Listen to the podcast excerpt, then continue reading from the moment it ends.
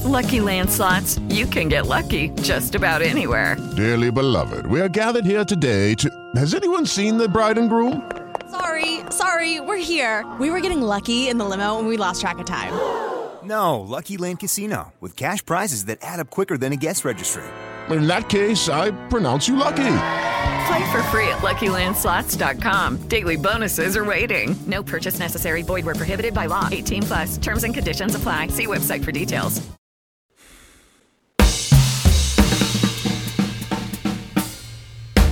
Whoa!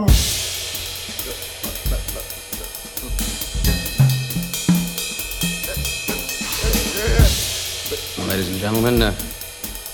can I please have your attention? Can you dig it?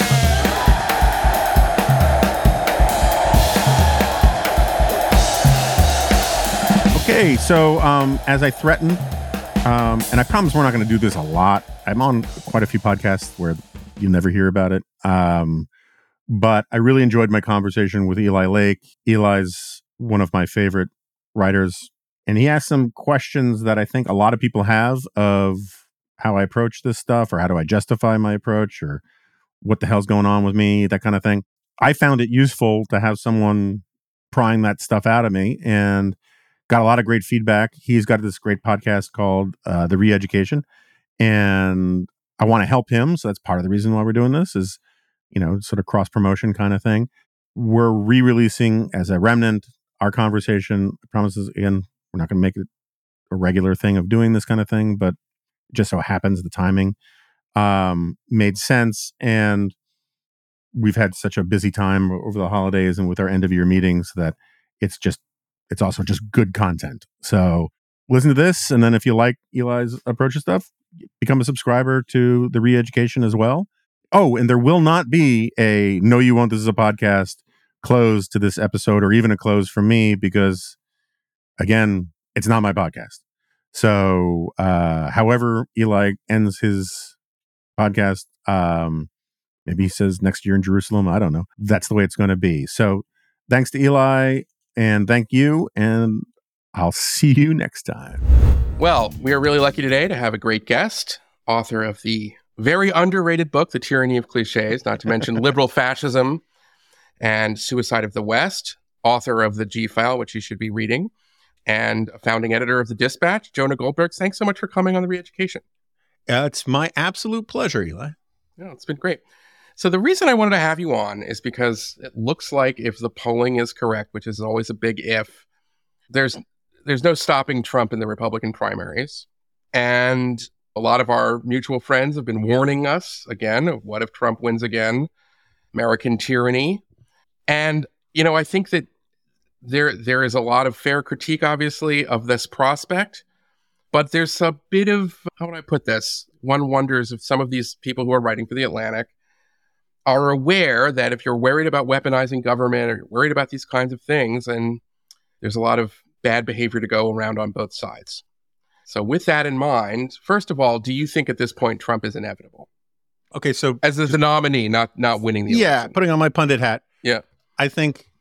you'd be crazy if you had to bet a lot of money, you know, mortgage plus kind of money, not to bet he's the nominee, right? I mean, it's right. Just like you can, you can tell yourself stories all you like, but it's he's it looks pretty clear, particularly in the wake of this Iowa poll where he surged more than DeSantis did after DeSantis got the governor's endorsement and had two good ba- debate performances, one against Gavin Newsom, one against the field minus Trump. And Trump does better after all that. Uh, it, it's very hard to see how he's not the nominee. That said, or no, I'm, I'm sorry, it's not hard to see how he's not the nominee. It's just hard to see how that's not extremely unlikely. But I can come up with scenarios where I still think it's possible. I don't think, you know, all hope is lost or anything like that. But people are kidding themselves if they if if they don't realize they're really basically hoping for a deus ex machina on this. Right. Okay. So, we, you know, it, it. What's the line? There's a. You're telling me there's a chance, um, right? But okay, so that's the political punditry. But I kind of want to get into this deeper question. You and I are in agreement that the, the, the, the behavior of Trump, whether he believed it or not, after losing the election, was despicable. and a grave assault on peaceful transition of power and all of that. And that's why I've, you know, been very consistent. I will never vote for somebody who I do not trust to, to accept the results of an election that he or she loses. But that said, there seems to be a fair critique that Trump has been treated as this sort of existential threat to the republic since he won, you know, the election in twenty sixteen. And in, if you accept the, this assumption kind of going back, then it's been a permission structure for a lot of his opponents to do things that they normally wouldn't do. So if you're on the center right, as we are, how do you kind of, I don't know, bat, walk this jagged path of Trump is a danger, but the resistance to Trump is a danger? Yeah. And so, I, I mean, obviously... And I don't want to say I'm equating them. I'm just saying, how do you yeah, yeah. navigate it? Yeah, I, I, I, I, I think that's... It's a, let's start with the equating thing. I, I think it's a good point and worth keeping in mind on all sorts of fronts. There can be problems with the left and there can be problems with the right. I think we would both agree there are. Yeah. That there's nothing intellectually wrong, never mind indefensible, with being a both sides-er. As long as you acknowledge that the both sides thing is not symmetrical. So yes, there is anti-Semitism on the right. It bothers me a great deal. I've been pushing back on it for a very long time, right? It's kind of broken the banks in recent years, I think, thanks to social media and some other things. There's also anti-Semitism on the left. Now, you could say, I have no problem with saying, I mean, I may not agree with it, but I, there's a defensible case to be made that the anti-Semitism on the right is worse because some of it is like explicitly like Hitler memeing and, and that kind of stuff, right? Okay, fine. My point is, is that these things are not symmetrical. The the places, the institutions where the left holds power are much more important culturally, societally, politically than the places where the right holds power. If if a idiotic would-be brown shirt who's got Cheeto-stained fingers is posting stuff on YouTube, that's different than a tenured professor doing it. Even if what the tenured professor says is more intellectually sophisticated and maybe arguably more defensible in some, according to some calculation, the, the asymmetry of power is worth paying attention to. The left controls virtually all of the major institutions, cultural institutions of power, the commanding heights of the culture. Hollywood, publishing, journalism, education, you can go down a long list. And that might take some of their radical edge off, right? Because, you know, Ibram Kendi is not going to call for, you know, white genocide if it's going to cost him his Netflix special. But the fact that he gets a Netflix special tells you something, right? And so right. you have to keep these things in mind. Similarly, not to put the pundit hat back on, Republican Party is a clown show these days with huge problems. The Democratic Party is also a hot mess. Both parties have problems. They're not Some of them are the same problems because they're derivative of the fact that our parties are too weak and we've done idiotic things with primaries. But some of them are, some of the problems are different because there are different ideological commitments in both parties and different coalitional investments and, and, and relationships that make them different. But what I cannot stand is when I say, and I get this from all sides, I get people, fans of my, newfound fans of mine on the left, we get furious at me when I point out problems with the left, and I get, you know, old fans on the right who are like, why are you, you know, shooting inside the tent kind of thing? And the fact is, is that one of the ways you navigate this is by not caring, by just sort of rejecting popular front arguments. I hate popular fronts, always have. And I, you know, the old uh, no enemies to the left or no enemies to the right kind of arguments, I think are the bane of intellectual honesty. And If you can, and that's very difficult to shed in this environment because two-party system, it's a binary choice, yada, yada, yada. My the enemy of my enemy is my friend and all these kinds of things. And also the, the both sides believe the stakes are existential. Right. And so when they think right. they're existential, they think that, you know, a seventy percent friend is a thirty percent enemy. And and you get all the whataboutism kind of yeah. stuff. And my problem with whataboutism is that I'm perfectly willing to concede when people say, well, what about the New York Times? Or what about, you know, you know, right. whatever. And I'm like, yeah, that's a good point. It doesn't mean that Donald Trump is good if you want to well, point uh, to something else that's bad. Absolutely. But uh, what I want to try to get at is I mean, it seems that if you warn that if Trump is elected, it will be a dictatorship. First of mm. all, there's a downstream effect, it seems, right? That I don't think Robert Kagan would ever, you know, pick up a brick and throw it through a, a window, but there might be, right. but there could be an effect of people who, yeah. you know, feel that things are so bad and, and, and, you know, like, listen, I, I see it. Nobody else does. I'm going to do something extraordinary and horrible. As we saw that guy who, who shot up the congressional baseball game.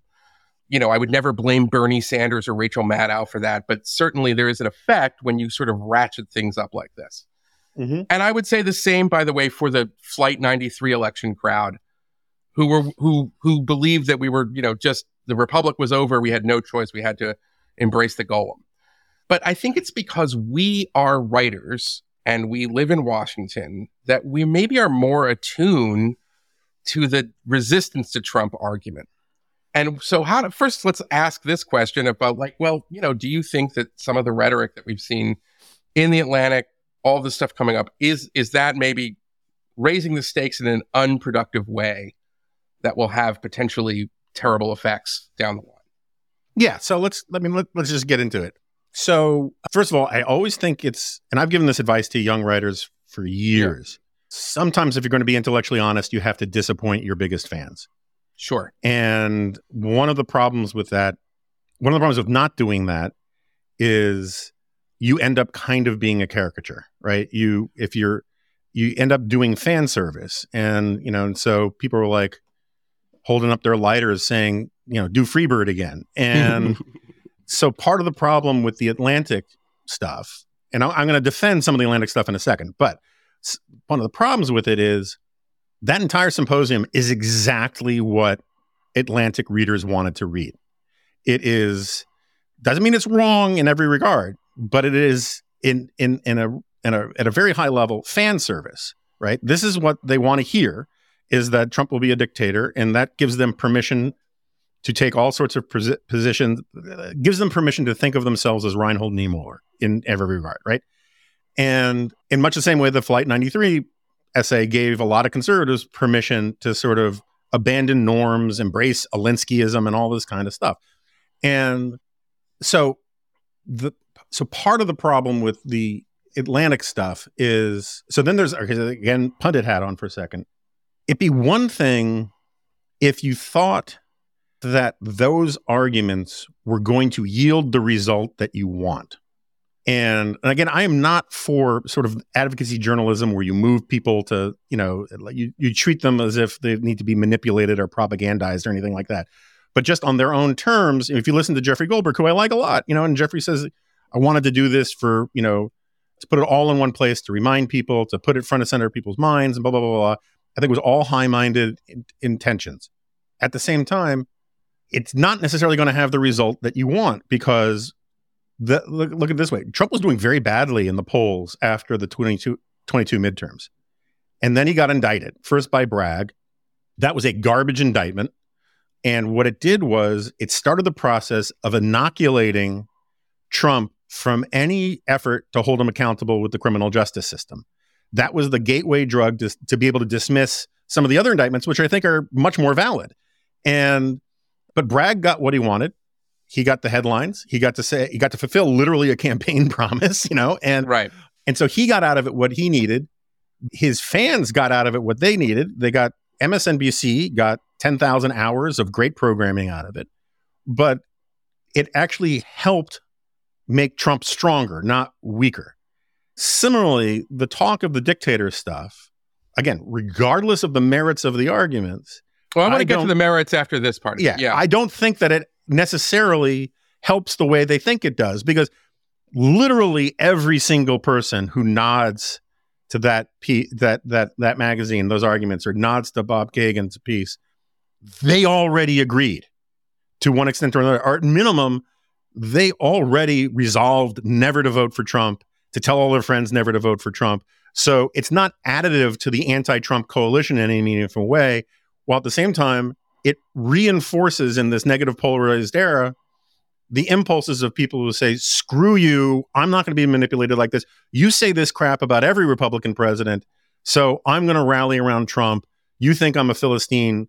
I'm going to go and and and do the middle finger thing to you again by voting for Trump. And so if you're going to be a just a cold-eyed, cynical realist about what you're trying to do, regardless of the merit, I think it was probably on net counterproductive. Okay, but I just want to clarify, I mean, on, I want to just drill down on one point of this. If you really think that Trump will destroy our democracy, we'll never have a, an election again, he's going to be a dictator, he's going to round up people, he's, you know, millions of people are going to be deported, it's going to be, you know, this totalitarian nightmare or something. Well, if I if I believed the, all of those facts, I would probably support all kinds of things that I wouldn't in any Absolutely. normal political sense. Right. And I already think that, by the way, the Democrats have already done this. They've already done things that they would never have done, even to other Republican presidents that they hated. I don't think you would have gotten a Bragg indictment, you know, if, I don't know, Dick Cheney may have. I mean, I, I, there's all kinds of figures that the left hasn't liked. And they there there was an unprecedented kind of bunch of things that the Democrats did, large and small, because they already accepted this premise that Trump was this existential threat to the republic. Yeah. So, look, I, look, I agree with that. I've been writing for years now that yeah. one of the problems with having, when Trump was president, he was a profound norm breaker. Right. And the problem with norm breakers isn't just the norm breaking. It's the permission they give to other people to break norms, too. Right. And we've seen that all over the place. And, you know, we can argue about the collusion, the Mueller probe, or... No, I don't the, want to get into that. I'm just saying... No, no, but were, the point yeah. is that there were a lot of norms broken in order to stop Trump or undermine Trump. And Trump invited... I have no sympathy for Trump in a lot of ways, because he's one of these guys, norm-breaking for me, the rules for thee kind of guy. But right. it's still a huge problem for the country and for the system. And and so, no, I agree. There's there's something... You know, it, it's a little reminiscent of the the time machine argument. Would you go back in time and strangle Hitler in the crib? Right? right. If you convince people with one hundred percent confidence that Trump will be a dictator and end America, that is maybe not for you or me, and but for a lot of people, that is that is a warrant to do extrajudicial things, which is not good. And or to a, use the judicial system in a yeah. way that you would never do it against another political leader. That's right. That's right. Yeah. And so, you yeah. know, w- one of the things I would encourage everyone to have is a little bit of, I don't know, epistemological humility. No one's got a crystal ball, ball. But if you can convince yourself that you have one hundred percent clarity about what's going to happen in the future, that gives you permission to sort of do whatever it takes by any means necessary kind of thing. And maybe it's not assassination. Maybe it's, you know, subverting the, the legal system. And, but I think that the essence of sophisticated thinking is to be able to hold multiple propositions simultaneously in your head and understand that they don't necessarily contradict each other. And so, you know, Donald Trump very much wants to abuse the courts, does abuse the courts, right? He breaks and bends rules all the time. And the people who see this, see this as evidence for why they should do it too, but for justice. And what you should really have is like faith in the system, faith in elections, and realize that there is no like Flight ninety-three election. There's always another election. There are checks and balances. The system was sort of set up to deal with this, which gets us to the merits. Like, would Trump be a dictator? Yeah, let's, um, let's get into that. So I have, I have a bunch of different thoughts on this. One is, I think it's worth pointing out to people that for all I just said about having perfect thinking you have perfect clarity about the future, if there's a twenty-five percent chance, that's still something to take seriously. You sure. know? Okay, let's take a second to hear from our sponsor. Do you owe back taxes? Pandemic relief is over now. Along with hiring thousands of new agents and field officers, the I R S has kicked off twenty twenty-four by sending over five million pay-up letters to those who have unfiled tax returns or balances owed. Don't waive your rights and speak with the I R S on your own. They are not your friends. Tax Network U S A, a trusted tax relief firm, has saved over one billion dollars in back taxes for their client, and they can help you secure the best deal possible. Whether you owe ten thousand dollars or ten million dollars, they can help you. Whether it's business or personal taxes, even if you have the means to pay or you're on a fixed income, they can help finally resolve your tax burdens once and for all. So call one eight hundred two four five six thousand for a private free consultation, or visit tnusa.com slash remnant. That's tnusa.com slash remnant.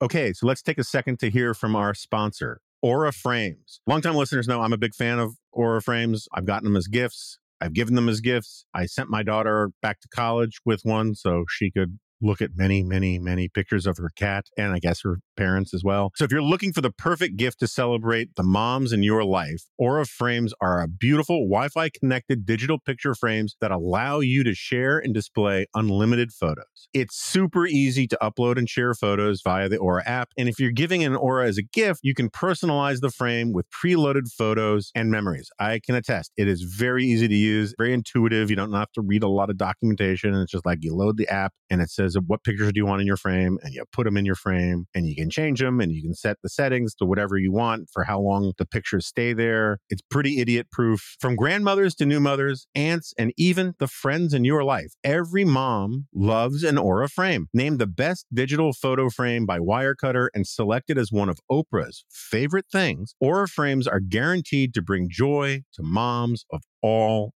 ages. Right now, Aura has a great deal for Mother's Day. Listeners can save on the perfect gift by visiting aura frames dot com to get thirty dollars off plus free shipping on their best-selling frame. That's aura frames dot com, A U R A frames dot com. Use the promo code REMNANT at checkout to save. Terms and conditions apply. Hello, it is Ryan, and we could all use an extra bright spot in our day, couldn't we? Just to make up for things like sitting in traffic, doing the dishes, counting your steps, you know, all the mundane stuff. That is why I'm such a big fan of Chumba Casino. Chumba Casino has all your favorite social casino-style games that you can play for free anytime, anywhere with daily bonuses. That should brighten your day a little. Actually, a lot. So sign up now at chumba casino dot com. That's chumba casino dot com. No purchase necessary. V G W Group. Void where prohibited by law. See terms and conditions. eighteen plus. Yeah, and, and you you had a great column on this where you started off, which I th- love it when you make this point. Modern presidents have been just taking all this power that basically Congress has relinquished, and they've been we've been governing a lot through executive orders, and that's been a problem. So, you know, you, right. no, nobody paid attention to it. And now it's like, okay, this is... I mean, in a very weird way, Trump's answer about how he'll be a dictator just on day one, his great crime was honesty. Because... Right. Kinsey Gaff. That, that, that, that day one promise thing, which has been bugging me for years, it's gotten worse in the last ten years. But like Democrats and some Republicans, they'll often say... Day one, I will do this. My favorite, Kamala Harris said, you know, on day one, I'm going to repeal Trump's tax cuts. Probably the United States can't repeal legislation unilaterally on day one through executive order. But people tell people, candidates campaign this way. They don't call, they don't say, I'll be a dictator. But that's what they're, that's what the actual meaning of what they're saying is, right? So that's an important point. Look, I think, I don't, I have more confidence in the American people and our institutions to be able to weather a Trump effort to be a dictator and get past it. That's not an argument for being blasé about it. Like, I, we lost something really important with the loss of being able to say we've always had the peaceful transfer of power. That's bad enough by itself. Similarly, if he tries to violate all sorts of, you know, serious constitutional rules and norms and laws and all that kind of stuff and fails... That's still bad, and it's worth, you know, fighting against. I honestly, I do think, and I, I'm sincere about this, I think there are people around Trump who have zero problem with the idea of him, in fact, becoming a dictator. And that's bad. The kind of people he wants I wanna, to... I want to table that because I want to get into this yeah. part about, like, the attendant right-wing uh, people around it, which you, you, you, you've talked about, you've kind of done battle with for the last four or five years, and... But I want to just say on this dictator point, and mm-hmm. I want to just pose a question, which is to say, I, I, I agree with a lot of what you just said, but why weren't more people saying January sixth was really bad and it was scary and we shouldn't have it happen again? But you know what? The system worked. Let's pat ourselves on the back. And even somebody like Mike Pence, who you can say went along with too much and he shouldn't have gone along with when he was the vice president, ended up doing the right thing. But it wasn't just Pence. There were lots of people who ended up really doing the right thing. And Biden did become, you know, the president. So yes, it was a scare, but the, the, the you know, the safeguards worked. Why, why was that not more in play? And instead it seemed like, I felt like was the only thing we were allowed to talk about for almost two years, that and the pandemic. Yeah. I mean, I'll, I'll push back on that a little bit, only insofar as, look, I, I think analytically you're largely correct, right? But it shouldn't, it went much further than it should have. And like my position was there could have been zero violence, just unleashing a protest mob on the Congress while it's trying to perform its functions to intimidate it in order to, in effect, steal an election. He should have been impeached for that, you know, like. Oh, sure. So, like, she should have absolutely been impeached. Yeah. There's no doubt. I mean, we're in agreement on that. Yeah. So, so look, I, I think this part of the problem is, let me put it, let me, let me make this, I've never, I've not made this argument this way before, but I think part of the problem is, first of all, the, the easy part to answer is the right didn't want to talk about it at all, right? I mean, they, they were embarrassed by it. The second Lindsey Graham and all those guys sort of lost their nerve and went back to sucking up to Trump, it became the new party dogma that that that this wasn't that big a deal and people are blowing it out of proportion. The problem on the left, though, is the left does not have a serviceable vocabulary for talking about America's institutions, about the Constitution. I mean, I think it is really kind of fascinating the way, once you hear it, you can't stop hearing it all over the place. The way, including across mainstream media, people talk about, use the phrase "our democracy," and they don't say democracy. They don't say constitutionalism. They don't say American democracy. They say our democracy. And I think there's a tell in that. It's like there are these people that were trying to steal power from us, and democracy is supposed to be working the way we like it to be working. And, you know, you try to explain to people this point that we just talked about, about executive orders. And, you know, you try to explain to people that what, you know, Trump, I mean, not Trump, uh, Obama, you know, spent two years, something like that, eighteen months, talking about how he could not do DACA because he was not a king. He was not a monarch. We have a constitution. The president does, I literally, he was like, literally said like twenty-four times, I do not have the power to do this. And then Congress screwed him on it. And he's like, all right, I'm going to do it anyway. Now, on his own terms, he said he was violating the Constitution, right? He was uh, using what Burke or Locke would call arbitrary power to do his will. That should outrage all of these people who are talking about constitutional norms and our democracy and all that kind of stuff, but they can't see it. And the, it's it's like fish don't know they're wet. When you're doing this stuff for the good things, quote unquote, good things, abuses of power don't seem bad. You know, you have Trump, you have you have Biden with the student loan stuff. That, if you actually do a close reading of what the, the oh counsel's God. office said and all that, it was simply lawless. And, you know, I, I remember writing when Bush was president that the only impeachable thing he ever did was when he signed McCain-Feingold. He said, I think parts of this are unconstitutional, but we'll let the court work it out. Yeah, don't sign it then, right. Yeah, well, like, you take an oath to uphold the Constitution, too, as president, and but liberals loved McCain-Feingold, and partisan Republicans, for the most part, we're just going to get, we're going to forgive Bush for it, but there is this inability to understand that the limitations on power have to apply to your own side, too, or they're not legitimate, legitimate limitations on power. And I think that's one of the problems that that behavior by by by the left and by Democrats for years is one of the, I mean, I hate the whole genre of this is how you got Trump, but that's how you got Trump, right? This is how you get the Flight ninety-three argument, which is like, look how these people abuse their power. Look how they use the deep state and the bureaucracy to do all of these things that are unconstitutional or illegal or sidestep Congress or whatever. We need our own Red Caesar. We need our own guy who will do the same things and be unapologetic about it the way they're unapologetic about it. And so, you know, I, Trump is not the author of all of our problems. He's made a lot of our problems worse, but it was the stuff that came before him that made Trump's candidacy possible and presidency possible is how we're in the crazy place that we're in now. All right. So you, you, this is a perfect segue into, you know, the, the meat and potatoes here, which is that What do you say to, well, let me preface this by saying that I remember in twenty seventeen, I did a piece, I went to Berkeley, and I, because a group of conservatives had invited Milo Yiannopoulos. And the question I asked was, why aren't you reading like Jonah Goldberg? I really did ask this. And that, if people didn't say necessarily bad, they just said, well, you know, it was a version of the Jonah doesn't know what time it is kind of thing. Mm-hmm. And I came away with some sympathy in the following sense. This was twenty seventeen, and there were maybe what, I, a group of seven conservatives at Berkeley left.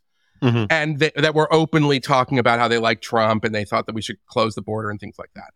And that there were student groups that put up posters of these college students, their fellow colleagues, all over campus that said, meet your campus fascists. And they were harassed. And they had that you that some of them complained that professors were like egging on these people. And they felt like, you know, we, we can't get a break here. So that's why we like Milo, because mm-hmm. he tells them, he's a huge middle finger to all these, you know, snowflakes that are oppressing us and hate us and all this other stuff. So what do you say, like, to the argument of people on the right who are not, I mean, I think that there are really, I like your stuff with Vermeule because I think you're you're getting into important philosophical things. You're a high level thinker, but just on a basic level, the game's rigged against me because I'm pro-life, because I'm religious, because I think we might have to do something about, you know, illegal immigration, and I'm not allowed to say any of this stuff. I am treated as pariah, and if I play by the rules, if I'm absolutely perfect, I'm still screwed because it's Calvin ball as far as I'm concerned. So why shouldn't I go for a Trump? Why shouldn't I go for that? So we had this conversation about the unintended consequences of the Atlantic symposium. Yes. Right?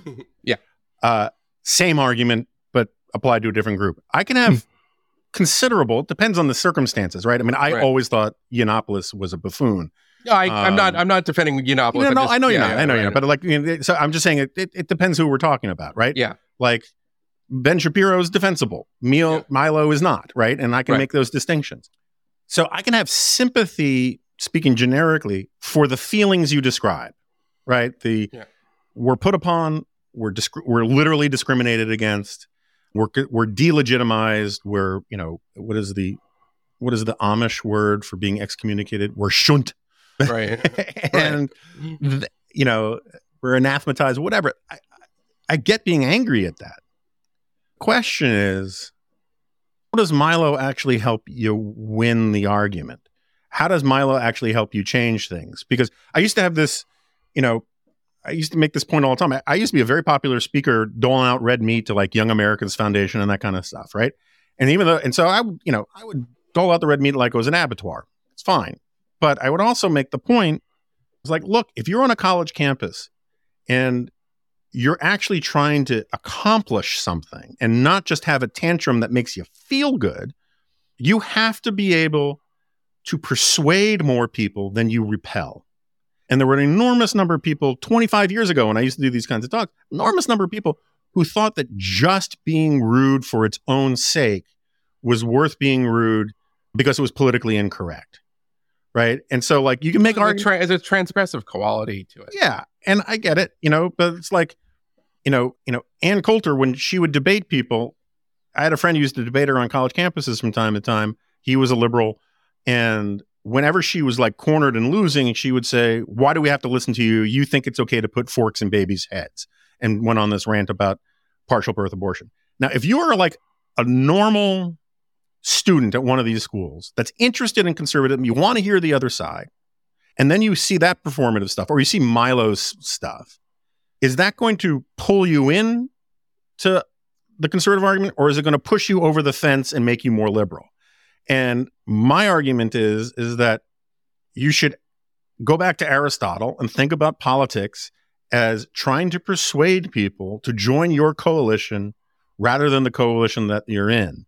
And the performative middle finger stuff pushes away more people than it attracts. And it may feel good, it may be fun, and there's room for it at the margins, right? I mean, like, I'm a funny campus speaker. I'll make jokes and all that.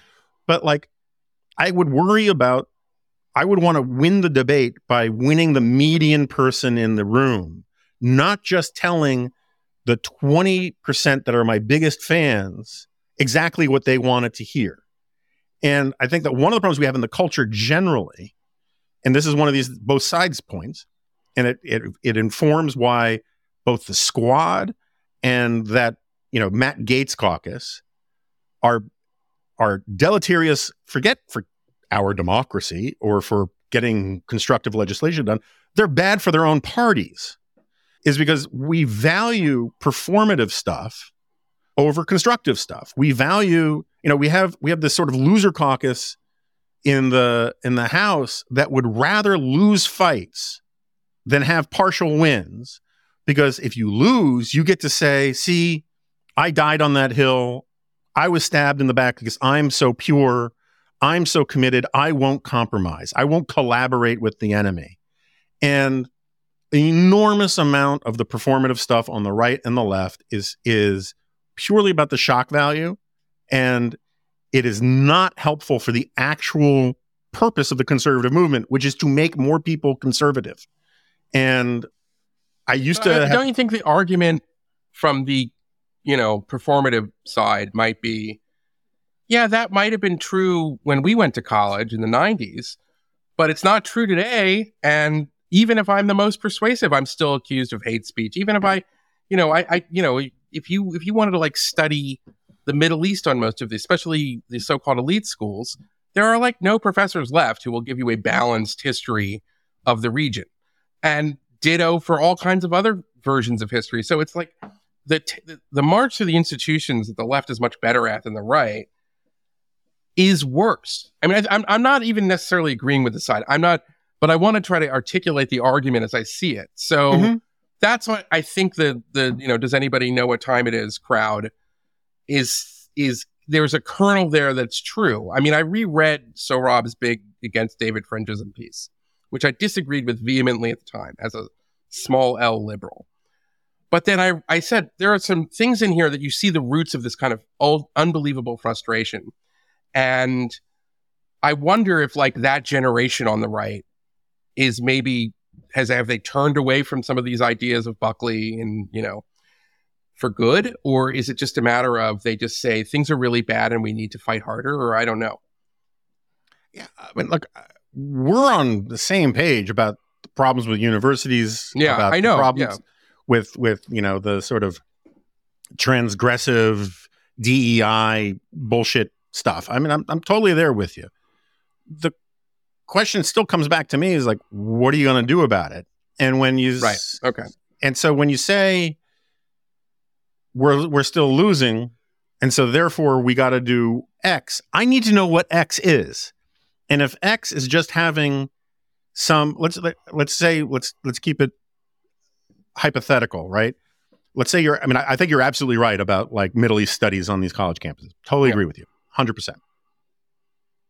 Does that mean you're actually going to do anything to fix that problem if you invite some speaker in, right, who talks okay. about how all Muslims are terrorists, the Arabs are genetically inferior, you know, oh, whatever, right, okay, right? right? So like the point is, is like, it may feel good to really thumb everybody in the eye, but if you actually live down to the left's expectations, you're, making you're actually for them. solidifying them. Yeah. You're making them feel more secure in their positions because you are exactly the caricature that they say you are. You're being the fascist that they say you are. One of the great things that William F. Buckley did is, got to remember, and I don't think it was all sweetness and, li- I mean, Buckley wrote God and Man in Yale, what, in fifty-one, right? Yeah. I mean, like, this has been a problem for a long time. But, you know, what people forget is, like, I, and I get why, oh, William F. Buckley is, you know, this old fogey and he sounds British. He's got the weird accent and he used these sesquipedalian words. And I get all that, right? And that's one of the reasons why when I founded National Review Online, I very much wanted it to be not your father's National Review and have Simpson jokes and all that kind of stuff. I get all these arguments. But gotta remember, in the nineteen sixties, the elite mainstream media crowd, which had more power back then, vastly more power than it does today. I mean, this is one of these things that people talk, still talk about the, the power of the mainstream media today without realizing that the mainstream media is so much less powerful and so That's much true. less hegemonic, right? Yes. But they need them to be the villain in their narratives. But regardless, they wanted the prototypical conservative, the conservative, like insert conservative here, was George Wallace. Right. And they want him to be a bigot. They want him to be a buffoon. They want him to be a rube who fell off a turnip truck. And here comes William F. Buckley with his harpsichord playing and his ability to to beat Kenneth Gal- John Kenneth Galbraith and Noam Chomsky in debates. And it gave people a sense that, oh, there's actually, we can be, we can beat them at their own game. We can have better arguments. We can be more civil. We can win that median person over to our side. That's what William, what Milton Friedman did with Free to Choose. And that approach, which yielded real positive things. I'm not saying we didn't win, obviously, but I, I think sometimes people get the causality backwards. They say things have gotten so much worse, and so those sorts of approaches are no longer valid, when in reality, we we moved away from those sorts of approaches and we lost more. And, and and you know, the the rise of culturism and, you know, and, and, and, and you know, the Glenn Beck when he's bad, because sometimes he's not, right? You know, that kind of crowd. The rise of that stuff, I think, hastened our losses rather than provided this new front how we're going to beat them back. And because one of the things... Well, but some came... of it was also opting out. Uh-huh. Okay.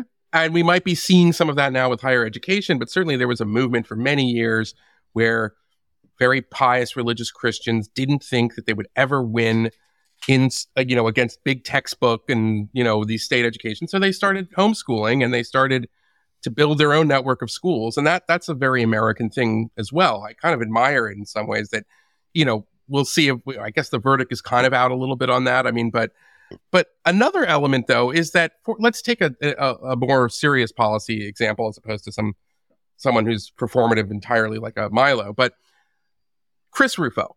Mm-hmm. Chris Rufo does, in my view, really important work in exposing these D E I handbooks and getting the goods as a just a journalist mm-hmm. admiring another guy getting information out there. But he's also involved kind of, you know, it advocated for policies that get my First Amendment and free speech, you know, radar mm-hmm. going in the sense that he's saying, you know, in the sense that he he he's like calling for, you know, what could be clearly abused by state bureaucracies to sort of enter into the education. And if you were to go to Chris Rufo and you were to say, don't you understand that this is, you know, kind of undermining your larger free speech points over here? He would say, yeah, do you know what time it is? Like, mm-hmm. that's because this is what the left does to us. And this is maybe we're going to try, similar to like what Ron DeSantis did with Disney, which if you just gave me that and I didn't know who the characters were, I said, well, no, I don't think a governor should be able to do that. I like free markets. But then in the context of Florida, and I'm not even defending Ron DeSantis because I think I'm against that. But my point is, is that, that the argument is, is that these kinds of approaches, which start to sort of, you know, push the edges a little bit on some of these things. And that stuff, by the way, I think is going to endure more than the than the than the cult of Trump in mm-hmm. a lot of ways. That's something that seems my that I think you're correct to spend a lot of time on in your own work. But I I mean, it seems like those people, maybe I'm wrong, but it feels like they're winning the day. And how do you kind of counter this point of saying, you know, when they say, well, why shouldn't we just do what the left does? Yeah. So, I mean, I I, I think. It really depends what people mean by that, right? Fair enough. That's a good point, yes. And so, like, I agree with you. Chris Rufo is a mixed bag. Yeah. Some of the stuff that he gets out there, I think, is valuable to get out there and all that kind of stuff. But it's sort of like, I don't, I'm trying to think of the right metaphor. The stuff he shines a light on, I think, is a valuable service. The stuff he wants to replace, the stuff he shines a light on, yeah. I'm much more skeptical, right? And right. and... That's fine. It's sort of like there's a tradition of that in America. You know, the muckrakers, some of the things that they exposed in American industrial capitalism right. was really bad, and it was good that they did it. Some of them were pretty dishonest about it, but that's a different conversation, right? But I, I in no way, shape, or form would I want Upton Sinclair or Ida, Ida Tarbell, Tarbell right. right, designing what our political economy should look like. No. Right? And so we can we can maintain some of these sorts of Of of distinctions, and and I think one of the problems we have in our culture is, and it's a very human thing, is that we think if somebody's one hundred percent right on one thing, they have to be one hundred percent right on right. other things, right? And so, like, right. I get into this argument. I'm sure you've had similar arguments about Martin Luther King, and I would say w- at least once every six months, The Atlantic or The Washington Post runs some op-ed calling conservatives hypocrites because we quote his judge people on the contents of their character, not the color of their skin stuff, but we ignore his stuff about foreign policy or economics. And the truth is, he was right about colorblindness as a moral imperative, and he was wrong about like taxation and Vietnam. That's possible. I'm I'm mm. I'm one hundred percent right about some things according to some to everybody, you know, but I am right. wrong about a lot of things. And why? And so th- that that's sort of part of the problem is is like we want people to be Joan of Arc, and that means that they're anointed by God and they must be right in all things. When in reality, that's not how humans work. Is that sometimes humans are really right about X and wrong about Y. And so on your broader point, I have really no problem at a at a broad general at a broad level of generalization with being more aggressive at restoring the constitutional order. But the goal has to be restoring the constitutional order. It can't be they have a philosophy of of overriding the Constitution to impo- impose their ideological commitments, so we need to have that too. And this is one, I think, uh, one of the real distinctions between a liberal and a leftist, and it's one of the real distinctions between a conservative and a right-winger these days, is, you know, and so like, to get to this know what time it is kind of thing, I mean, just just just one last point on this. Yeah. The people who follow the sort of Buckley sort of model, broadly understood, most successfully were the Federalist Society, right? Or the conservative legal movement. They overturned Roe. It took fifty years to do it, but they did it. And and they also, it wasn't just Roe, it's also like gun rights. We have, you know, gun rights are far more robust today than they were fifty years ago because of the work of the conservative legal movement. And what the conservative legal movement did was made arguments better than the left, and they fought institutionally with better arguments, with better evidence, and they won the day. And uh, that's the process that's going on with things like your opting out point about school choice. It is it it takes time in a democracy. That's not an argument that, and the, the fact that it takes time to win arguments in a democracy is one of the oldest arguments against democracy, when I think it's actually one of the best arguments for democracy, is that takes time to work things out, and people, you know, as Edmund Burke said, example is the school of mankind and he will learn it no other. Sometimes you have to learn from the mistakes that you make. I am hoping, and we can talk about it, but like, I'm hoping that the the the the three amigos, you know, a pre, you know, president's testimony from Harvard, Penn, and M I T, people are learning from that, right? And like, oh, there are yeah. a lot there are a lot of liberal Jews and and liberal Gentiles, you know, who were essentially red-pilled by this, and they're like, all right, if D E I cannot have a rule against, you know, rampant anti-Semitism, why should I take D E I seriously? And I think that it'll take time. There are going to be all sorts of, there are going to be victories and there are going to be losses, but that's how it takes. If you're going to, there were a lot of victories and losses for the left when they did their long march through the institutions. And there's going to be a lot of victory and losses for us to clear them out and and get back to something better. That's that's life. And how, how much how much of this is affected by something that isn't necessarily political or ideolo- ideological, but it is a sense of, you know, I don't know, despair about how there isn't much of a future now in America. You know, you, you know, the home ownership numbers, there's all kinds of these things about, like, you know, the current Gen Z kids are like looking at the horizon of their life and they're saying, we're on the decline and there aren't as many opportunities available for me. This is going to be a generation maybe that doesn't, you know, have more prosperity than their uh, parents.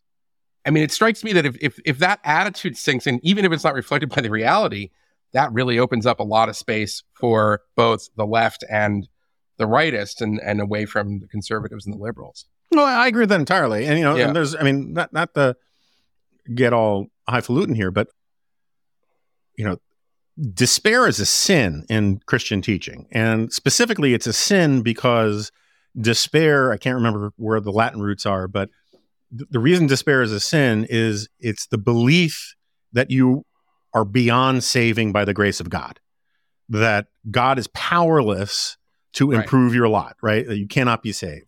And so it's a sort of a denial of God. Now, I'm not making a theological argument here, but despair in a secular democratic society has a similar valence insofar as you are basically saying this system, which has done more to improve the lot of mankind than any other system in human history, is no longer adequate.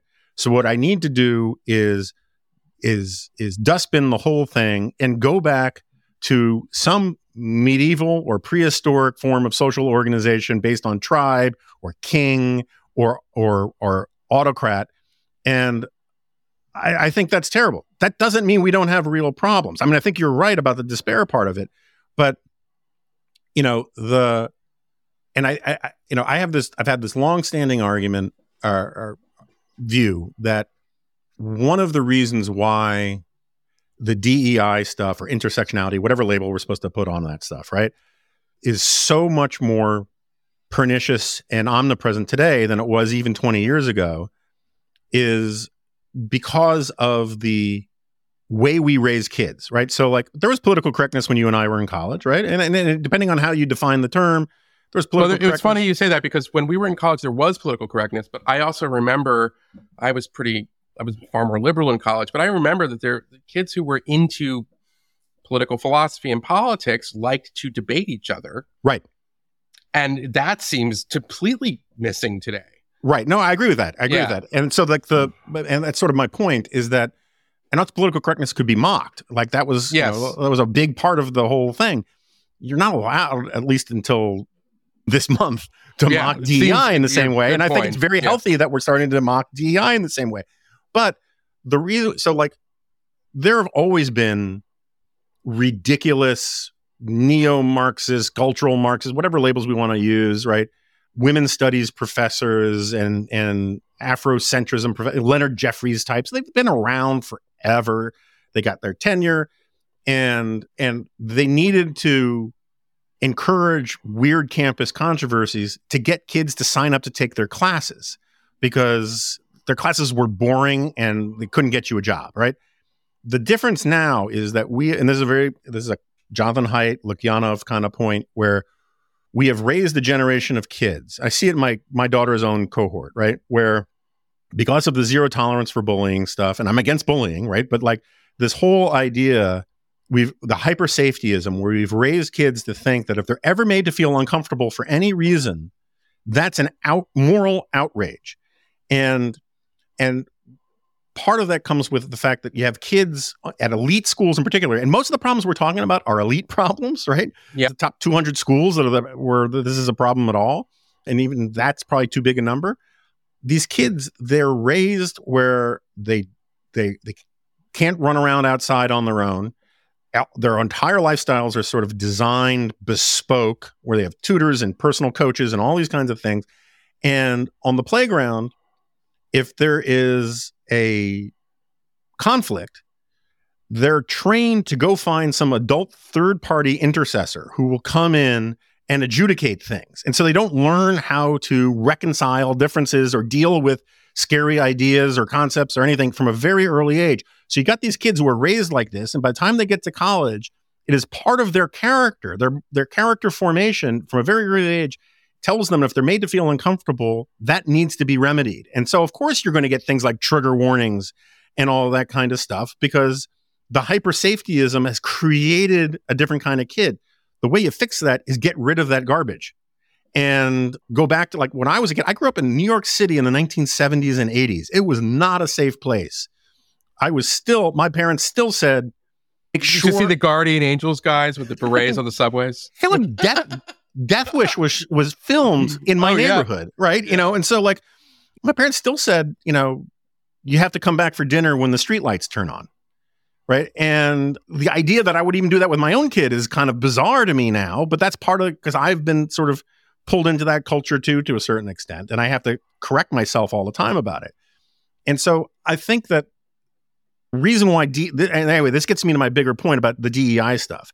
And was the point of my book, Suicide of the West, is we teach kids as a level, at a very high level of sophistication, to be ungrateful, to be, to convince them, you know, it's in the application process in a lot of these schools. Find this way to define yourself as a marginal oppressed person and make that the centerpiece of your identity. And we teach kids in all of these schools that the institutions are structurally racist, that even, and, and not just institutions like, you know, government institutions or higher ed institutions, like we teach people that the nuclear family is this racist institution or this patriarchal institution that needs to be undone. And that's a, it's a seventy-year project now. We teach kids at a certain level that if they do well in school and work hard, they're acting white, which I think is just so profoundly evil. And I think this is one of the reasons why you have the anti-Semitism stuff come out so much, is that the Jews undermine the oppressor narrative to such a degree that they're kind of seemed as traitors to the narrative. And And that's why you got to get rid of all the D E I stuff and the intersectionality stuff, because it's they they they pretend that it's a part of your education, your conventional education, when it really it's a part of the moral education, and it's a perverse and pernicious form of moral education, because to teach kids that they have no agency, that's how you teach them to have despair, right? If you just think you're a right. piece of flotsam on the winds so, right. of late capitalism, and then late capitalism is going in a bad direction, well then, of course you should despair, because you have no power over your own life to fix anything. And so we're teaching despair. And the way you remedy that is to stop friggin' teaching it. Step into the world of power, loyalty, and luck. I'm going to make him an offer he can't refuse. With family, cannolis, and spins mean everything. Now, you want to get mixed up in the family business. Introducing The Godfather at Chumba Casino dot com. Test your luck in the shadowy world of The Godfather slot. Someday, I will call upon you to do a service for me. Play The Godfather now at Chumba Casino dot com. Welcome to the family. No purchase necessary. V G W Group. Void where prohibited by law. eighteen plus. Terms and conditions apply. Step into the world of power, loyalty, and luck. I'm going to make him an offer he can't refuse. With family, cannolis, and spins mean everything. Now, you want to get mixed up in the family business. Introducing The Godfather at Chumba Casino dot com. Test your luck in the shadowy world of The Godfather slot. Someday, I will call upon you to do a service for me. Play The Godfather now at Chumba Casino dot com. Welcome to the family. No purchase necessary. V G W Group. Void where prohibited by law. eighteen plus. Terms and conditions apply. Now, given the trends right now in the political parties, this seems like almost like a fight among the elites. And then there's this huge an enormous structural shift in the parties where you have Republicans now representing the working class, and not just the white working class, but people maybe who didn't go to college, have no idea necessarily about these debates. Yet I remember twenty fifteen, the primary debates, people were talking about Halloween costumes at Yale. Mm-hmm. And it was like this was something that electrified uh, the Republicans, and yet it's it's kind of strange that it's this party now of people who really don't maybe don't go to college. What explains that? Is that just is that just pure resentment of a kind of corrupted and failed elites, which you hear a lot of, by the way, from the What Time Is It crowd, right? Or is it something else? Is it like there still is this aspirational thing where, you know, smart kids from from working class backgrounds can go to college, and yet, you know, they're they're going to be discriminated against or something like that? Yeah, I mean, I don't know. It's I, I think it's a.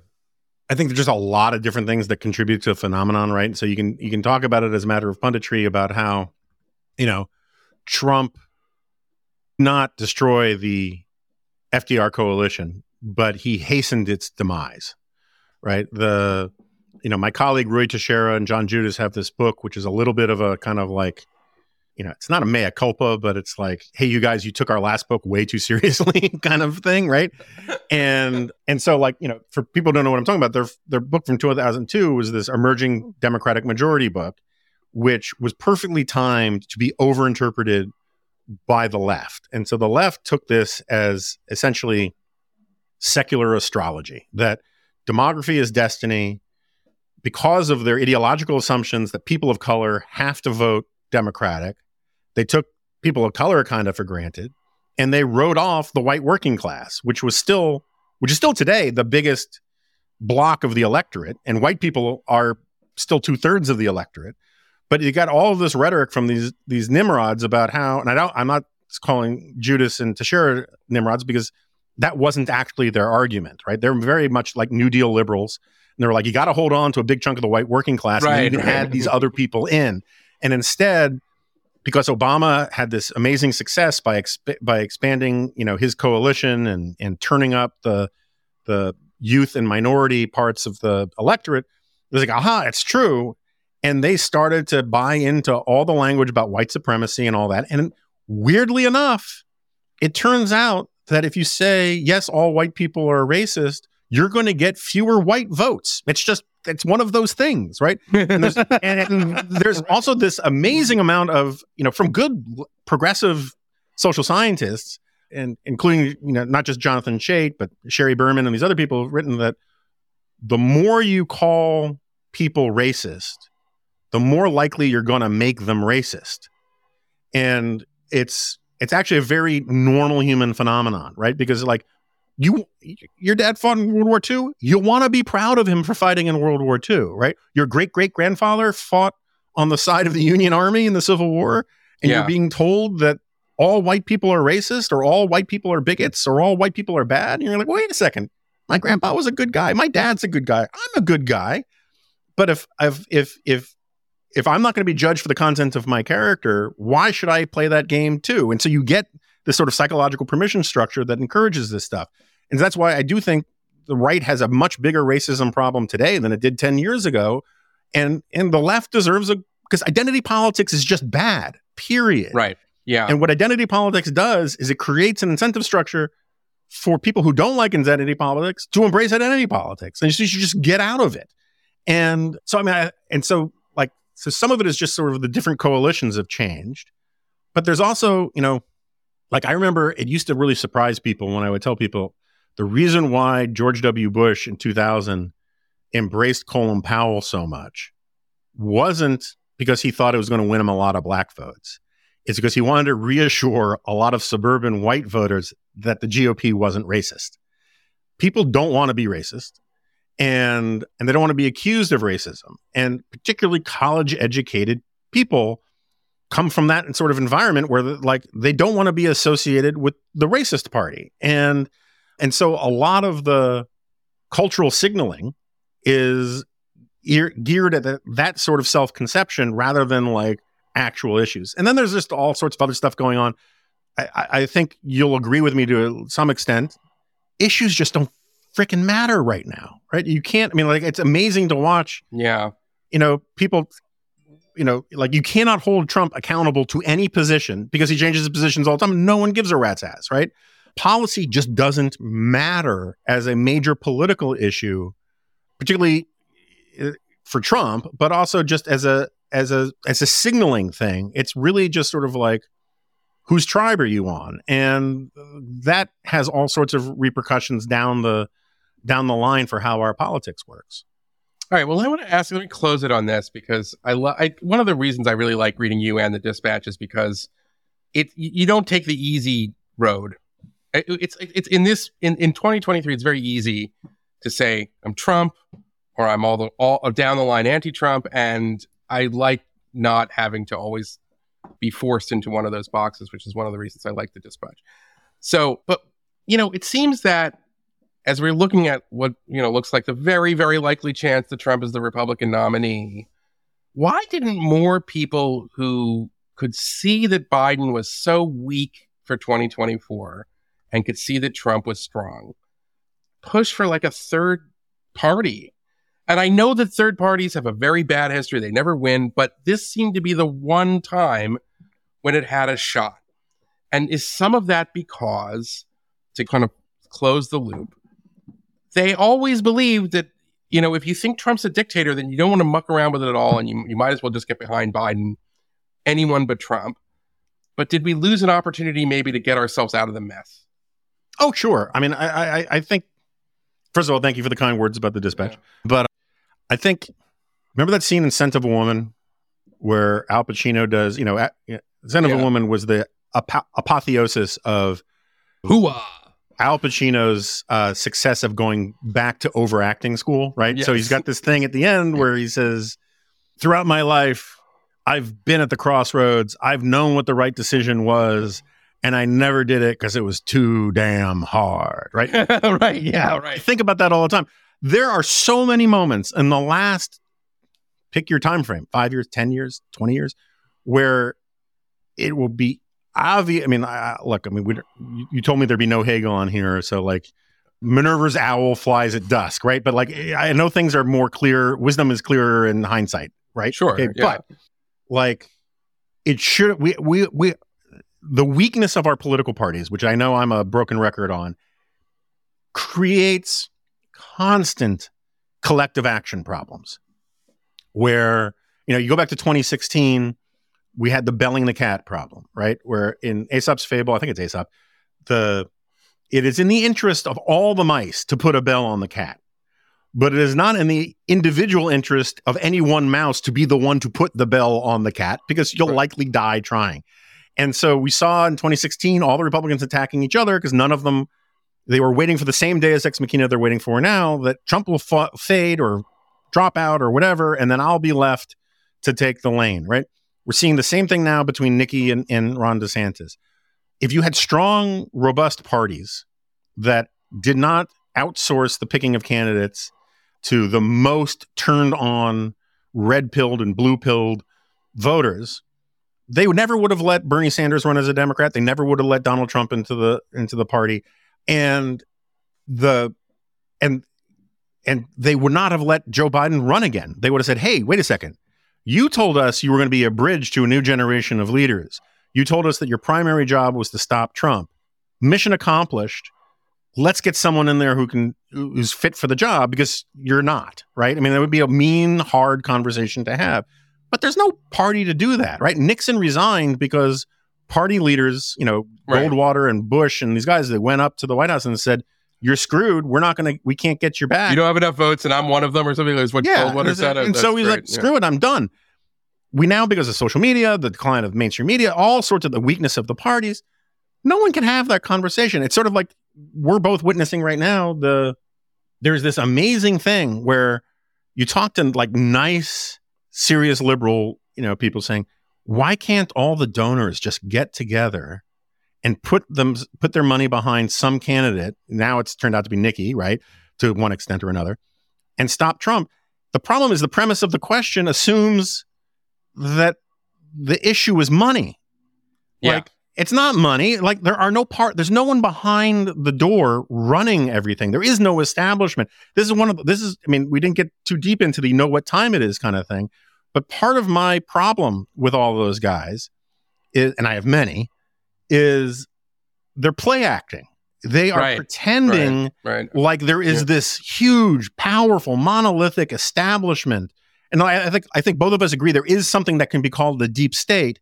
It just doesn't operate in some star chamber where they're all like manipulating things, right? It's, no, I, I I did like a super deep dive over the summer that took a lot of work to try to make the point.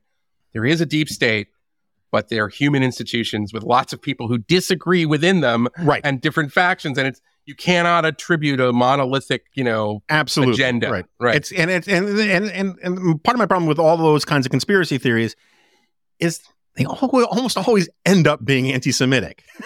Because once you convince yourself that there's well, a small I have group- some Jewish friends, I'm sure we know people who are Jewish who are on the know what time it is side. And I mean, I mean like this, I, I wanted to have this conversation in part because I wanted to try to give the one part of the argument or the part of what they were getting at where I have some sympathy, some credit, because I do think that there is something to be said, not just on college campuses, in general. I mean, you talked about gun rights. Mm-hmm. And I'm in agreement. And I think, you know, Antonin Scalia did a great service in many ways, and this was one of them. But, you know, it doesn't stop, you know, like if if there was a way in which the Democrats could get more bureaucrats in the eight, whatever, they would figure out a way. It doesn't really matter. And that, even though you're right, like technically there are more gun rights, it doesn't stop like Kathy Hochul and these other people from saying, we're going to do more gun control and, you know, whether sure. it's the constitutional be damned and, you know, so there is a sense of, I mean, I'm just saying there's a sense of like, well, you know, the old politics, we can win and still lose. Um, For sure. Look, I, but, yeah. look, I mean, I want to be really clear about this. Yeah. It was ever thus. Yeah, I agree right? with that too. Yeah. And right. so like when you brought up despair earlier, right? I mean, T S. Eliot has this famous line where he says, there's no such thing as a truly won cause because there's no such thing as a truly lost cause, right? That's, this is the life we have chosen as a people is... Right. in a democracy, you're all, you know, Reagan used to say, you're only one election away from t- one generation away from tyranny, because we're not born with a love of democracy in us. And that's one of the reasons I hate the D E I stuff, because it teaches kids to think that that democracy is, and the constitutionalism is is a dead letter. And now you get a lot of radicals on the right who are teaching the exact same thing. The only way is, you know, the only way to ride a bike is to keep pedaling. Right. The only way for a shark not to drown is to keep swimming. The only way to keep a democracy going is to keep doing the democracy stuff. And so I have, look, I mean, I reviewed Patrick Deneen's book. I agree with a lot of his concerns about the current state of America. I agree with a lot of the know what time it is people.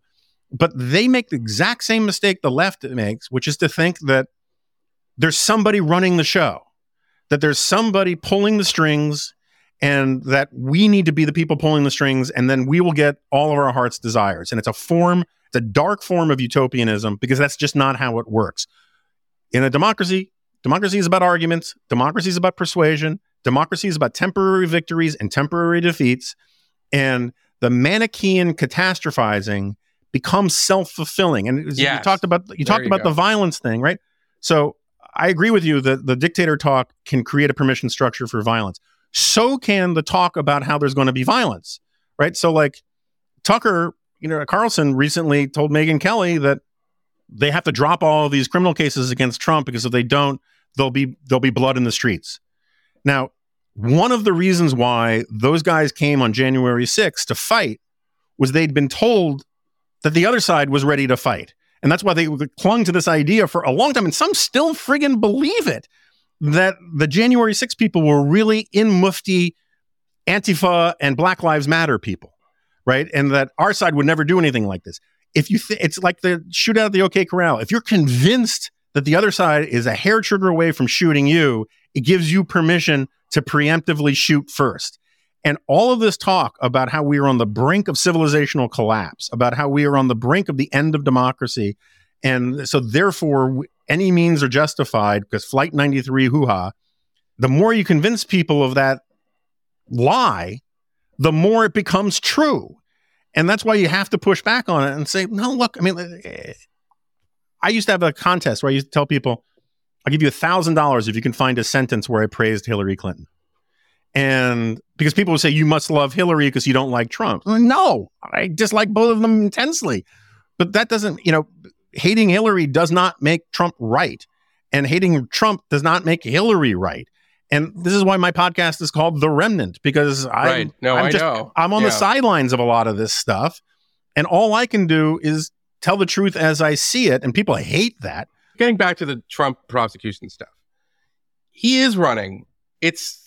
If we were to believe the polls, and we'll find out soon enough, if he is the nominee in the choice of, you know, one of our two political parties, I don't know. I'm really uncomfortable with gag orders and and and this co- co- collision of things. And my issue, to sort of state it as modestly as I can, is that it seems that the people who were just cheering on and applying social pressure to the justice system to indict Trump were unaware that there were millions of Americans who supported him, and there could have been this other problem.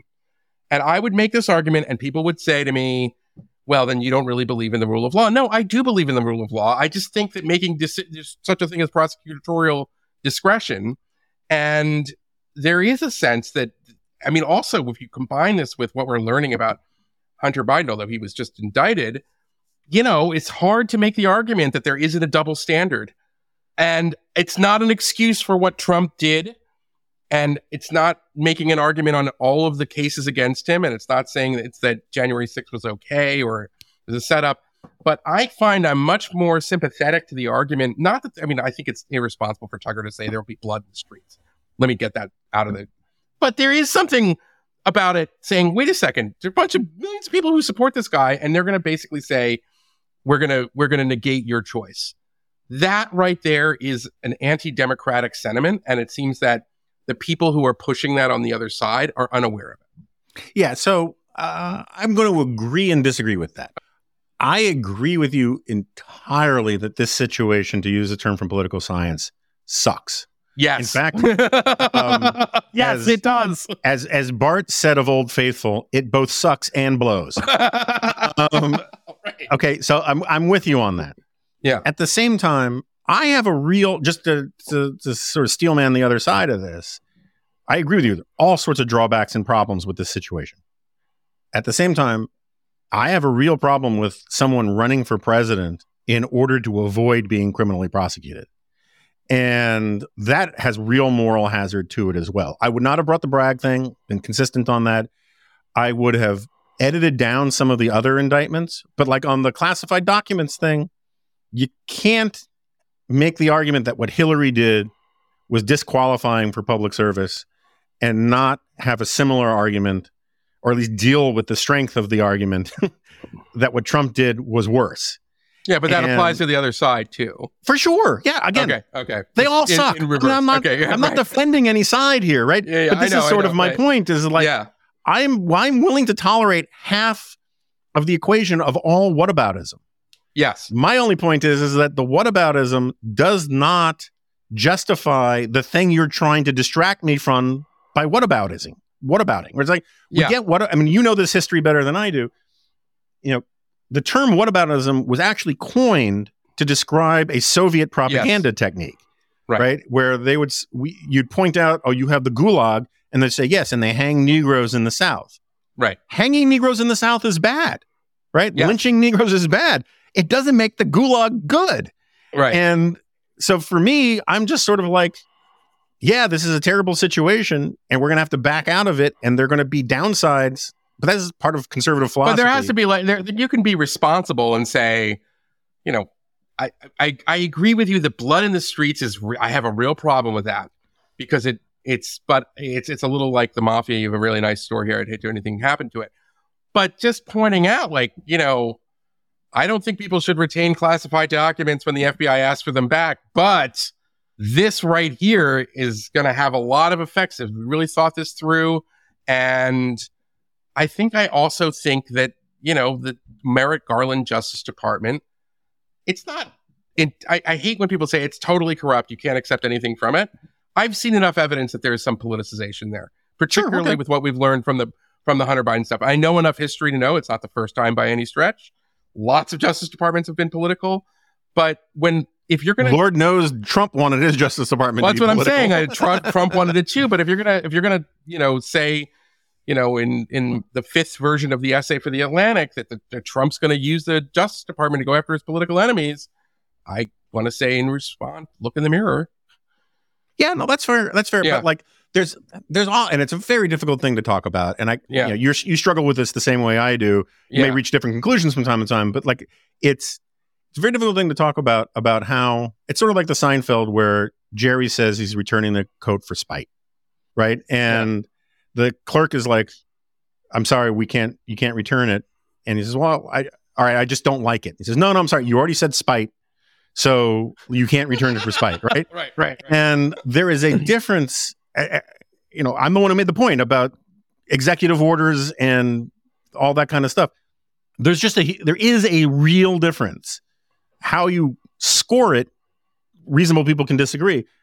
But when Trump is honest and says, I'm going to be a dictator, that's different than not thinking you're going to be a dictator, even though by some objective criteria you are. When Trump says, I'm going to use the Justice Department to go after the vermin, um, he's saying the quiet part out loud and getting, you know, rhetoric is rhetoric matters. Oh, yeah. And, and so part of my problem with the Trump stuff is when he says this stuff, it causes people to, and including the know what time it is crowd, to embrace the worst, the the honest version of the worst positions in a way that at least when Democrats do terrible things that should be called out and held accountable for and all of that kind of stuff, they are at least, in, I think, sincerely framing it as consistent with the rule of law and all these kinds of things. They're just wrong, right? And well, I don't know. I mean, I, I let me put it like this. I, I don't. I, I don't want to geek too much out on this, but Andrew Weissman, in his memoir about his time as, you know, Mueller's deputy, bragged about going down to the to the Foreign Agents Registration Act office in the Justice Department and and saying, how come you guys never, you know, pursue criminal investigations? Well, I'm going to start doing that now for the first time in forty years. And mm-hmm. they did. Okay. And then, and, and, and it was, I, I believe that was a norm violation. More importantly, I think it was, you know, usually there's a process where we're going to enforce the law differently, and not, none of that was done. And then we find out that the statute of limitations for what would have looked to me like a pretty clear case of unregistered foreign agenting with Hunter Biden was just allowed to expire, and he's not being charged with any of it.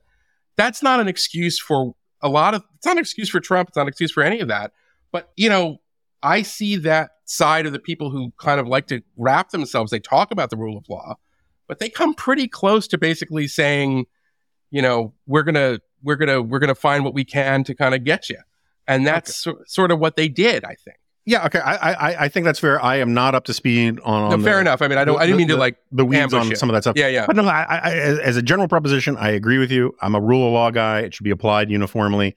If you yeah. make exceptions, it's sort of like, you know, we're all for free speech except for gassing the Jews, right? That's right. that that right. does not apply. Right, me, right. Right. Exactly. Um. And, but so like, let me let me tell you just where I'm at in my head. Okay. Okay. And like, regardless of. Let let the heavens fall, right? Yeah. I care a lot about conservatism. My entire yes. professional life has been dedicated to caring about conservatism. Care I've always cared less about the Republican Party than I care about conservatism, but it really wasn't until the rise of Trump that I saw any major tension between the two, okay? The I think this country needs a conservative movement that is actually conservative. That and conservatism in America, going back to the I've been preservation of liberty, preservation of liberty, maintaining the constitutional order, and all that kind of stuff. I am used. I'm a I, I I am acclimatized. By the way, I just want to say I love that you did not just decide to just be the American conservative guy, and you've spent this recent I don't know how many years you've been doing it, but I I listen very closely, and read you closely. Into like the history of German and, and continental conservatism, and that I just love that you have kind of kept going. I like that a lot. Anyway, I appreciate it. Thank you. Yes. I mean, it, I, I I I've chosen a life where I get to lean into my nerdery. So, yeah. but the the country, I'm I'm I am used to the left arguing for a limited for a living constitution. Yes, I am used to the left making arguments about. Politics as as the crow flies, as Michael Oakeshott might put it, right? About just using power re- regardless of constitutional norms and democratic norms and all these kinds of things. I think this country desperately needs some group of people. We can call them liberals if the liberals keep splitting off from the left, right? But for simply terminological reasons, we've called these people conservatives for the last one hundred fifty years. And you need a conservative movement to defend the founding, defend traditional morality, to defend limited government. And if you have, so I, well, I can agree with you about the hypocrisy and the frustration that comes with fighting with one hand tied behind your back. And I, that's basically the essence of Sorab's David Frenchism stuff. At the same time, what the hell are we doing here if we're not fighting for those things? And if you have basically a right and a left, forget Republican and Democrat, forget conservative and liberal. If you just have a right and a left where they're both, both voluptuaries of state power and they just want to impose their vision regardless of the rules, it's like having a car with no brake pedal and two gas pedals. Right. And it's incredibly dangerous. And so part of I, the life I have chosen is to make these arguments about conservatives not going wobbly, even when there are real drawbacks to that in the day-to-day struggles of politics that can be maddening, that can make you say, hey, let's get that Milo guy on campus or whatever. But that's my orientation. And the frustration I get is from people, I'm not in remotely accusing you of this, but I get a lot of pressure from people for years now saying, that's all fine and good, but we're losing. And part of my argument has to be, we're not losing as much as you think we are, right? Guns, abortion, you can go down a long list of things. And and even if we're losing, some of these things are worth fighting for because they're right. You know, like I've I used to end speeches when I was in good color, in good favor on the right. I always used to do this sort of rousing thing where I would say, look, be happy warriors, because you're always going to be outnumbered by people who don't understand the market, who think the government should just impose solutions as as they as the experts say they can, that they don't really like freedom for people they don't like, and and they just want to use power as they see fit. That is the way our brains are wired evolutionarily. And the and you should be happy warrior, because you're on the side of human liberty. You're on the side of the only the only real anti-poverty program that has ever worked in human history, which is liberal democratic capitalism. And you are on the side of this argument that says our rights come from God, not from government. We are citizens, not subjects. And the fruits of our labors belong to us. And that's a good and noble thing to fight for, even when a lot of people on your own team have given up. And that's, I, I, I say this a lot on my podcast, as you probably recall. I've never been more politically homeless. I have never been more ideologically grounded. And I get on the day-to-day pundit arguments, on the day-to-day, like, win-lose, their side's winning this one, they put more points on the board than I did, whatever. I'm still a fan of, like, defending the rules of the game. And if you, that's one of the, the election stealing thing was so friggin' bad, and why the parties, were, the Republican Party was so derelict. If Major League Baseball allowed a team to say, I don't care what the scoreboard says, we won, the game is over, right? Right. Baseball no longer works. If we live in a country where you no longer respect elections and election results, um, look, you can go to the replay, you can go to courts and say this is bad or whatever, that's fine. But at the end of the day, if you don't respect elections that you lose, you don't respect elections, period. And that's a huge problem. If you, if you use the other side's misdeeds to justify your own, you don't actually think they're misdeeds anymore. You just don't think the Constitution sh- should constrain you. Yeah, and don't give me argument. Like an ancillary argument about Twitter and Facebook suppression of the New York Post and say, that's what you mean by this. No, stop it. Right. Just stop it. it. That I agree, that was bad, but don't, especially since it's like the imprecision of it, because now it means so many things. You can talk to people and then sometimes you get, get to this point, like, wait a second, you're not saying that there was this, you know, seven thousand mules or whatever it was. You're saying this other thing that happened in August. Right. And I'm like, enough. There, are, I can go back through plenty of elections in American history and I can show you Nixon probably should have won in nineteen sixty. It doesn't mean, like, you can't, you right. can't play this game. So uh, we're on a, a, a, that's a great place to end it, I guess, because we're in agreement. As really great conversation, Jonah. Thank you so much for doing it. it Delighted is, uh, to do it. I'm a big fan of yours. I know you've I'm been saying all the nice things about me, but I'm a huge fan, always have been. And yeah, this was great. And I and I just want to just emphasize here that, you know, please, you know, you should read Jonah, not, and, and you will maybe disagree with him. That's okay, but you should understand he's coming from a really serious. He, he Jonah takes the time to think it through. He's straight with his opinions, and it's it's important. And I, and for me, like, you've been a real helpful. I always like to, I need to check in with you and a few others, because again, I, it, I'm turned off a little bit by the, all right, I guess we're Democrats now crowd. And we've, yeah, yeah, yeah, I'm with you on that. I mean, yeah. I have not gone Jen Rubin on you. I promise. No, I know. I know. That's what I mean. It's like, you know, all right. Anyway, thanks again, Jonah. This was great.